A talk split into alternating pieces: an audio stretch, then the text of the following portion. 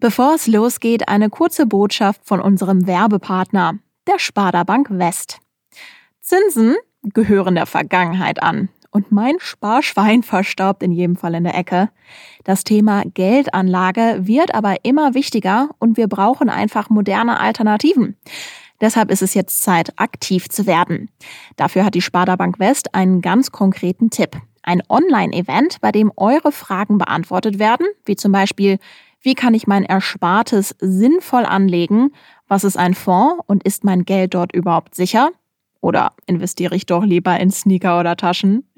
Hier kommen die wichtigsten Punkte für euch zum Mitschreiben. Online-Live-Event der Sparda Bank West am 30. Juni um 18 Uhr. Anmelden könnt ihr euch ganz einfach unter folgendem Link sparda-west.de slash Aufwacher.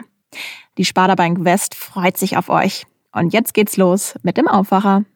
Da haben die Städte und die Kreise ziemlich gute Arbeit geleistet. Die haben auf Facebook gewarnt, über die Medien gewarnt, auf den Seiten der jeweiligen Stadt Erklärungen und Fragen beantwortet. Bakterien im Trinkwasser. Es besteht akute Gefahr. Bei der Nachricht erschreckt sich, glaube ich, jeder von uns. Das Wasserwerk Mülheim hatte am Samstagabend Kolibakterien im Trinkwasser entdeckt und deshalb gab es für Ratingen, Mülheim, Oberhausen und Bottrop, also für knapp eine halbe Million Menschen, die Warnung: Wasser abkochen, nicht einfach so trinken. Da sprechen wir gleich drüber hier im Aufwacher. Bonn Aufwacher. News aus Bonn und der Region, NRW und dem Rest der Welt. Mit Benjamin Meyer, hallo zusammen. Und wir starten den Bonn-Aufwacher wie immer mit den Nachrichten aus Bonn und der Region. Bonn hat seit Sonntag offiziell die Corona-Inzidenzstufe 1 erreicht. Dadurch gelten nun weitere Lockerungen und Öffnungen. Beispielsweise dürfen sich Personen aus bis zu fünf Haushalten treffen. Mit negativem Testnachweis dürfen sich sogar 100 Personen treffen. Die Freibäder dürfen ohne Negativtest besucht werden. Weil die Zahl der Personen begrenzt ist, muss aber vorher ein Termin gebucht werden. Museen können ohne Terminvergabe öffnen und auch für den Besuch der Innengastronomie wird kein Test mehr benötigt. Ab heute wird außerdem die allgemeine Maskenpflicht im Freien aufgehoben. Sie gilt aber trotzdem noch da, wo viele Menschen zusammenkommen, also zum Beispiel in Warteschlangen oder an Kassen, Ständen und Schaltern und bei Großveranstaltungen mit mehr als 1000 Personen. Da allerdings nur außerhalb des Sitz- oder Stehplatzes. Im Schulgebäude und Klassenraum bleibt die Maskenpflicht bis zu den Sommerferien bestehen. An Bus- und Bahnhaltestellen im Freien muss keine Maske mehr getragen werden, an unterirdischen Haltestellen und in Bahnhofsgebäuden hingegen schon. In geschlossenen Räumen bleibt die Maskenpflicht grundsätzlich bestehen. In Bonn und der Region hat es am Wochenende heftige Gewitter gegeben. Allein die Feuerwehr im Rhein-Sieg-Kreis musste in der Nacht zu Sonntag zu 130 Einsätzen ausrücken. Meist wurden vollgelaufene Keller ausgepumpt, an einigen Orten wurden Straßen überspült, getroffen hat es da zum Beispiel St. Augustin an der Johann-Quatsch-Straße. Hier staute sich das Wasser in der Bahnüberführung, bis die Feuerwehr anrückte. In Bonn gab es 21 Feuerwehreinsätze. Auch hier hatte es die Feuerwehr mit vollgelaufenen Kellern und zurückgestautem Wasser in Häusern und Straßen zu tun. Im Kreis Ahrweiler setzten Blitzeinschläge drei Dachstühle in Brand. Feuerwehrleute, die im Einsatz waren, haben von einer enormen Blitzdichte gesprochen, sagte ein Feuerwehrsprecher. Es habe ungewöhnlich oft kurz hintereinander geblitzt. Verletzte gab es bei den Unwettern in der Region aber nicht. Die Bonner Luxusimmobilie Gut Melb soll verkauft werden. Bislang ist die Uni Bonn Mieter des Areals, Eigentümer ist der Bau- und Liegenschaftsbetrieb NRW. Dieser will das Gelände samt aller Gebäude verkaufen. Einigen Politikern aus Bonn geht das gegen den Strich. Sie befürchten, dass die Immobilie an einen privaten Investor geht und fordern mehr Initiative der Stadt. Einen Vorschlag, die biologische Station Bonn-Rhein-Erft von Dransdorf ins Gut Melb zu verlagern, lehnt die Stadt ab. Sie verweist auf ein fehlendes Konzept dazu sowie erhebliche zusätzliche Mietkosten für die Biostation. Die Zukunft von Gutmail bleibt damit vorerst ungewiss. Es ist das Ende einer Ära. Die Franziskanerinnen auf Nonnenwert verlassen nach 167 Jahren die Rheininsel und ziehen sich auf das Remagener Festland zurück. Probleme beim Brandschutz sind der Grund dafür, dass die Nonnen weichen müssen. Bereits im Frühjahr waren es nur noch acht Schwestern, die dort in einem Flügel des Hauptgebäudes lebten. Die Brandschutzprobleme sorgten zuvor bereits dafür, dass das dort ansässige Franziskus-Gymnasium Nonnenwert seine Schüler aussperren und in den Online-Unterricht wechseln musste. In der nächsten Woche soll das Lernen auf der Insel im Erdgeschoss des Hauptgebäudes, im Neubau, in der Turnhalle sowie in den Zelten und unter freiem Himmel bis zu den Sommerferien fortgeführt werden. Wie es danach weitergeht, ist derzeit offen. Und damit kommen wir zu unserem Hauptthema, die Kolibakterien im Mülheimer Wasserwerk. Mittlerweile ist die Warnung ja wieder aufgehoben. Solche Meldungen wie am Samstag verunsichern einen aber natürlich immer ziemlich. Deshalb sprechen wir jetzt drüber im Aufwacher mit meinem Kollegen und NRW-Reporter Viktor Marinov. Hallo Viktor. Hallo, grüß dich. Victor, du hast das für uns am Wochenende beobachtet. Ähm, Kolibakterien klingt erstmal direkt ziemlich unangenehm. Wie groß war denn die Gefahr? Also muss ich mir Sorgen machen, wenn ich das Wasser am Samstag noch getrunken habe, ohne es wie von der Stadt empfohlen, drei Minuten abzukochen? Also es kommt ein bisschen drauf an. Wenn du das Leitungswasser getrunken hast, dann schon. Wenn du damit geduscht hast zum Beispiel oder gekocht hast, eher nicht. Aber auch wenn das in eine offene Wunde reingekommen ist und in die Blutbahn geraten ist, kann das schon problematisch werden. Das leichteste, was einem passieren kann, ist so Magen-Darm. Aber unter Umständen, wie gesagt, wenn das ins Blut kommt, kann das auch äh, lebensgefährliche Infektionen auslösen, die man dann mit Antibiotika behandeln muss. Schlimmer ist es vor allem, äh, wenn es Säuglingen trifft oder ältere Menschen oder Menschen generell äh, mit einem schwächeren Immunsystem. Für die sind die Auswirkungen äh, dann noch ein bisschen gefährlich. Man kann also schon sagen, für gesunde Menschen war das im Normalfall keine große Gefahr? Ja, genau. Also ich würde, wenn, wenn ich wüsste, ich, ich bin aus der Region und ich habe das Wasser getrunken, würde ich mich trotzdem bei meinem Arzt mal melden, um sicher zu gehen. Aber ja, für gesunde Menschen besteht keine allzu große Gefahr wahrscheinlich. Trotzdem natürlich nicht ohne. Ähm, wie kommen denn solche Bakterien überhaupt ins Wasser rein? Also bei dem aktuellen Fall forscht man das noch nach, das weiß man noch nicht. Also der, da ist der Betreiber des Wasserwerks in Mülheim natürlich dran. Ähm, man muss sagen, dieses Wasserwerk, das versorgt auch 400.000 Menschen, also sind nicht wenige. Und es gibt auch ein Hygieneinstitut des Ruhrgebiets, das sitzt in Gelsenkirchen, das hat jetzt auch Proben entnommen und untersucht die gerade. Aber grundsätzlich kann es durch Tiere sein, es kann auch durch Menschen sein, dass sie die, das Wasser irgendwie kontaminiert haben, also entweder an der Quelle direkt oder in der Anlage selbst. Aber da muss man halt wirklich bei jedem konkreten Fall schauen, woran es liegt. Wie häufig passiert denn sowas eigentlich? Das ist jetzt ja kein Einzelfall, ne? Das ist kein Einzelfall, das passiert immer wieder. Also es gab auch Anfang des Jahres einen ähnlichen Fall. Die Aachener werden sich vielleicht erinnern, weil das war in Aachen und das hat auch alle Einwohner da betroffen, 250.000 Menschen. Und da hieß es auch von der Stadt erstmal das Wasser abkochen. Dann hat man das Ganze aber nochmal geprüft und geschaut, äh, was war da los. Und nur die erste Probe war kontaminiert mit E. coli-Bakterien und bei den nächsten 100 hat man nichts gefunden. Also man ging davon aus, dass, da ist irgendwie eine Probe äh, vertauscht worden. Die Warnung wurde ja mittlerweile aufgehoben, weil die Mitarbeiter vom Wasserwerk das Wasser geklort haben. Das klingt jetzt aber ehrlich gesagt auch nicht so gesund, oder? Da kann ich ja eher die Angst nehmen. Chlor im Wasser ist jetzt nicht super bedenklich. Das ist eine gängige Methode, Wasser so zu reinigen. Das nutzen viele Wasserwerke. Das Wasserwerk in Mülchheim macht das standardmäßig nicht, aber die haben jetzt diese Methode nochmal extra eingesetzt. Und es gibt äh, nach der deutschen Trinkwasserverordnung gewisse Mengen, die zulässig sind. Und danach richten sich natürlich auch die Wasserwerke. Das ist schon mal gut zu wissen. Äh, ich war am Samstag tatsächlich noch in Ratingen, also in einer der betroffenen Städte bei Freunden, und die haben diese Warnung über eine App bekommen. Wie wurden denn diese Warnungen am Samstag generell verbreitet? Also sollte ja wirklich schon jeder mitkriegen, der davon theoretisch betroffen sein kann. Da muss man sagen, da haben die Städte und die Kreise ziemlich gute Arbeit geleistet. Also die haben auf Facebook gewarnt, die haben über die Medien gewarnt, die haben auch auf den Seiten der jeweiligen Stadt Erklärungen und Fragen beantwortet zu dem Fall. Das hat auch äh, der Betreiber gemacht. Und wie du meintest, es gibt auch die Warn-App Nina, äh, die ist von der Bundesregierung, da gab es auch eine Warnung. Das heißt, man muss einfach achten, dass man es mitkriegt erstmal und die Chance steht relativ gut, wenn die Städte so offensiv mit dieser Nachricht dann umgehen.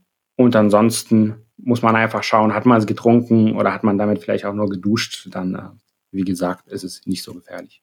Dann nochmal eine ja, ganz grundsätzliche Frage. Ich trinke zum Beispiel eigentlich nur Leitungswasser. Wie sicher kann ich mir denn eigentlich sein, dass das auch wirklich ja, sauber ist? Gute Frage, das habe ich mich auch gefragt, weil äh, ich trinke auch meistens, wenn, um nicht zu sagen ausschließlich Leitungswasser. Aber man sagt ja auch nicht von ungefähr, dass Leitungswasser eines der kontrolliertesten Lebensmittel in Deutschland ist, weil das ist wirklich so. Also äh, in den Wasserwerken wird das durch zahlreiche Filter gejagt, durch Sand, durch Kohle. Es gibt verschiedene Methoden, also zum Beispiel Chlor ist eine davon zum Desinfizieren, aber manche machen das auch mit UV-Strahlen und dann kontrollieren das natürlich auch die Gesundheitsämter. In, in diesem Fall in Mülheim war das ja so, dass die Feuerwehr das entdeckt hat, weil es immer wieder Kontrollen gibt, die sowas verhindern sollen. Ähm, das heißt, sehr viel, sehr viele Sorgen braucht man sich da nicht machen. Es kann natürlich sein, dass das Wasser erst auf den Weg in die Leitung äh, dann zu Hause erst kontaminiert wird. Äh, das heißt, die Rohre im eigenen Haus sind nicht sauber. Kann man aber überprüfen, ob das so ist, wenn man Bedenken hat und glaubt, äh, meine Rohre sind hier so alt, äh, ich würde das gerne mal gegenchecken. Ähm, da gibt es dafür Tests in den Apotheken. Die kosten so ungefähr 10 Euro und damit kann man das Wasser untersuchen auf Bakterien, auf Schwermetalle, zum Beispiel Kupfer.